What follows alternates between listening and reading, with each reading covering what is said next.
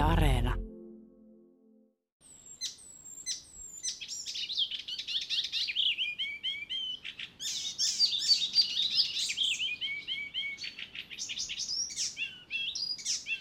Toukokuun lopulla soi kesän korkea veisu vehmaiden lehteen, kartanon puistojen ja hautausmaiden korkeimpien puiden latvoissa.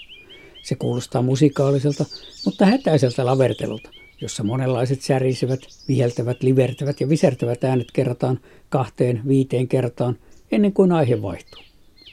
Moninaisen säksetyksen lomassa toistuu muutamia kertosäkeitä, kuten kiihkeä, kie, ja sointuva käkätsi, käkätsi, käkätsi.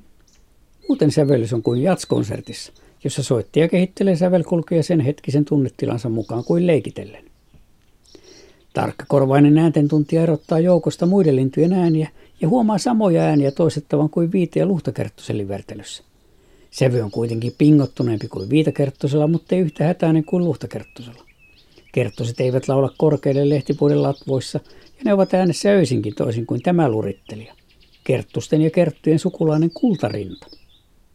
Kultarinta on Etelä-Suomen rehevimpien vankkapuisten lehtimetsien erikoisuus. Se on talitiaisen kokoinen, päältä harmaa ruskea ja alta keltainen, kuin ylisuuria tavallista keltaisempi pajulintu.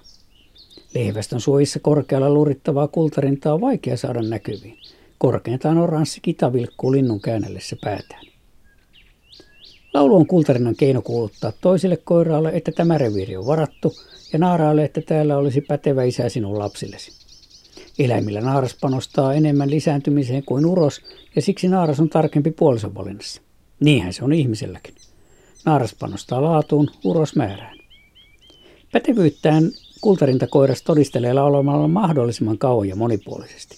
Siitä naaras kuulee, että koiralla on hyvä reviiri ja yltäkylläisesti ruokaa. Siis antoisa elinpiiri poikastenkin ruokkimiseen. Jaksavainen laulaja on myös terve ja vastustuskykyinen. Kultarinnalla ja muilla yksitoikkoisen ruskeilla tai harmailla laulajilla laulu ilmentää koiraan laatua. Värikkäämmillä, mutta ääniltään yksitoikkoisemmilla lajeilla, kuten sorrasilla, kahlailla ja monilla pikkulinnuilla, naaras päättelee kosiskelevan koiraan terveyttä ja kyvykkyyttä höyhenpuvun kunnosta ja värien virheettömyydestä. Mitä monipuolisemmin koiras laulaa, sitä mieleisempi se naaraalle on.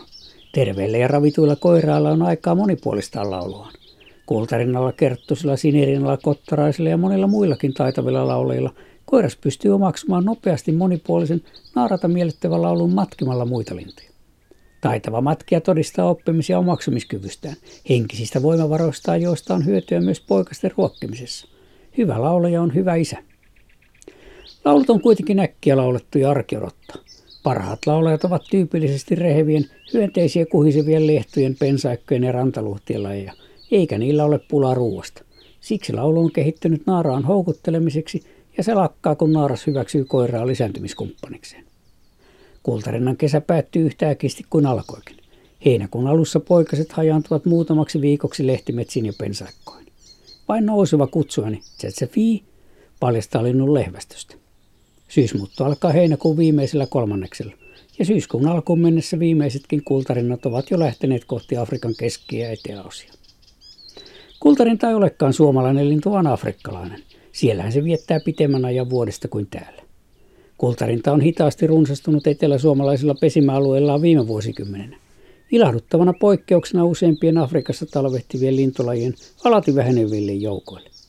Mutta ei Suomessa pesi vieläkään kuin 15 000, 30 000 paria. Se on alle prosentti Euroopan kaikista kultarinnoista, eikä laji toisaalta pesi kuin Euroopassa. Kultarinnan laulua kannattaa ihastella nyt, sillä sitä ei kuule kuin muutaman viikon koko vuonna. Eikä kultarintaa juuri koskaan huomaakaan muuten kuin laulusta.